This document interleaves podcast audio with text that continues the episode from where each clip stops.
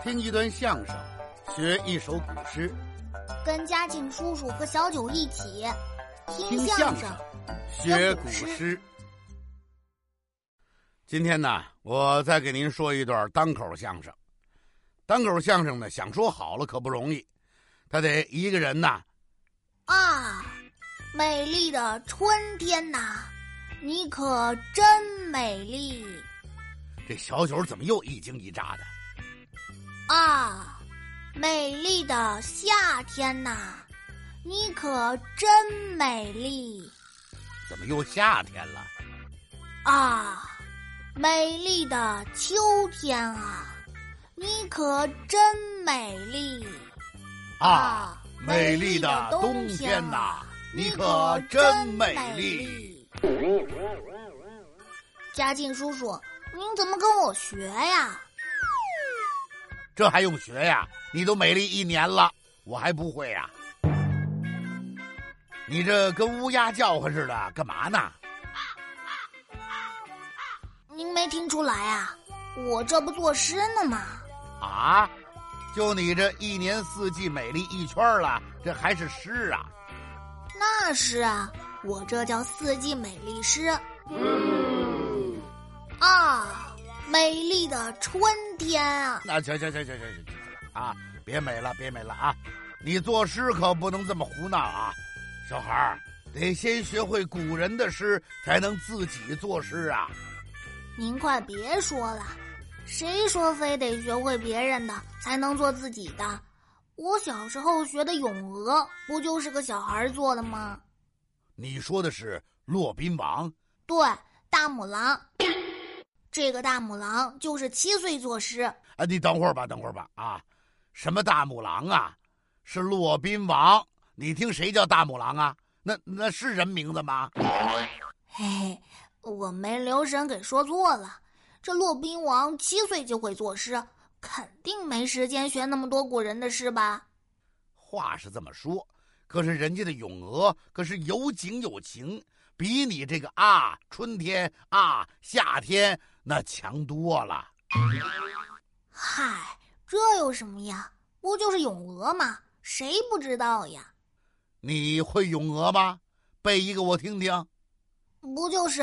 鹅鹅鹅，曲项向天歌，白毛浮绿水，红掌拨清波。听听这首诗写得多好啊！有什么了不起的？我也能写。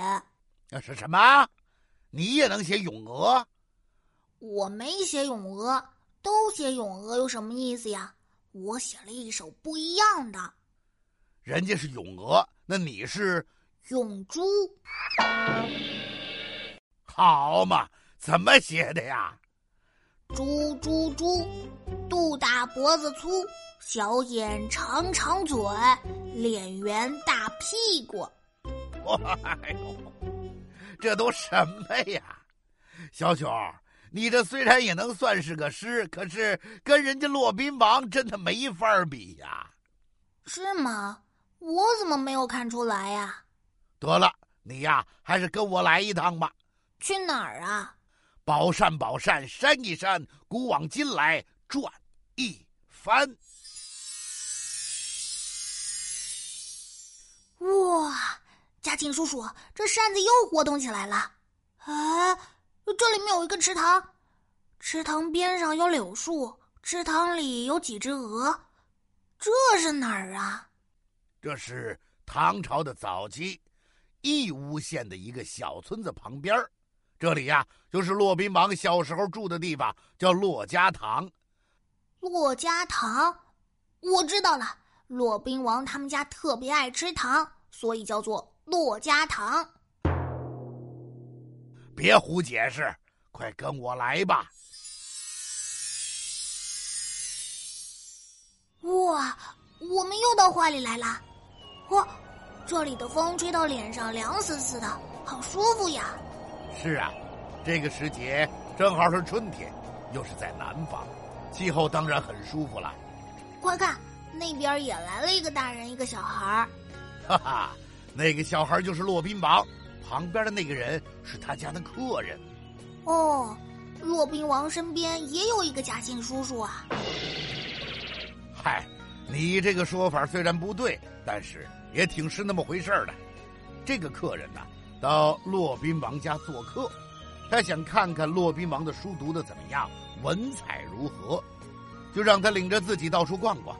这不就逛到这个池塘了？我快看，有几只大鹅游过来了。那个客人就顺手一指，让他以这几只鹅为题做一首诗，于是就有了咏鹅，对吧？没错。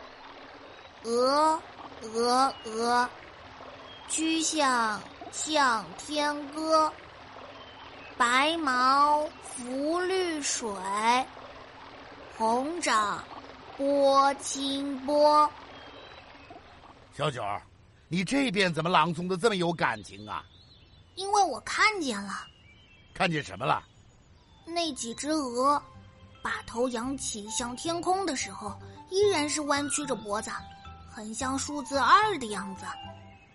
雪花一样洁白的羽毛静静地浮在绿绿的水面上。这池塘里的水真清啊，大鹅身下那红色的脚掌都能够清清楚楚地看到。哈哈，小九，你观察的可真仔细呀、啊！这正是这首咏鹅所写的内容啊！好了，我们回去吧。宝善，宝善，带我们回家吧。小九，你现在感觉怎么样啊？唉，好可惜啊。你可惜什么呀？刚才有几只大鹅游过来，骆宾王就写了咏鹅，就千古流传了。要是这个时候从远处走过来一只老母猪，骆宾王就肯定会写成咏猪了，说不定千古流传的就是我写的那首咏猪了。嗯、什么？猪猪猪，肚大脖子粗，小眼长长嘴，脸圆大屁股。快别说了。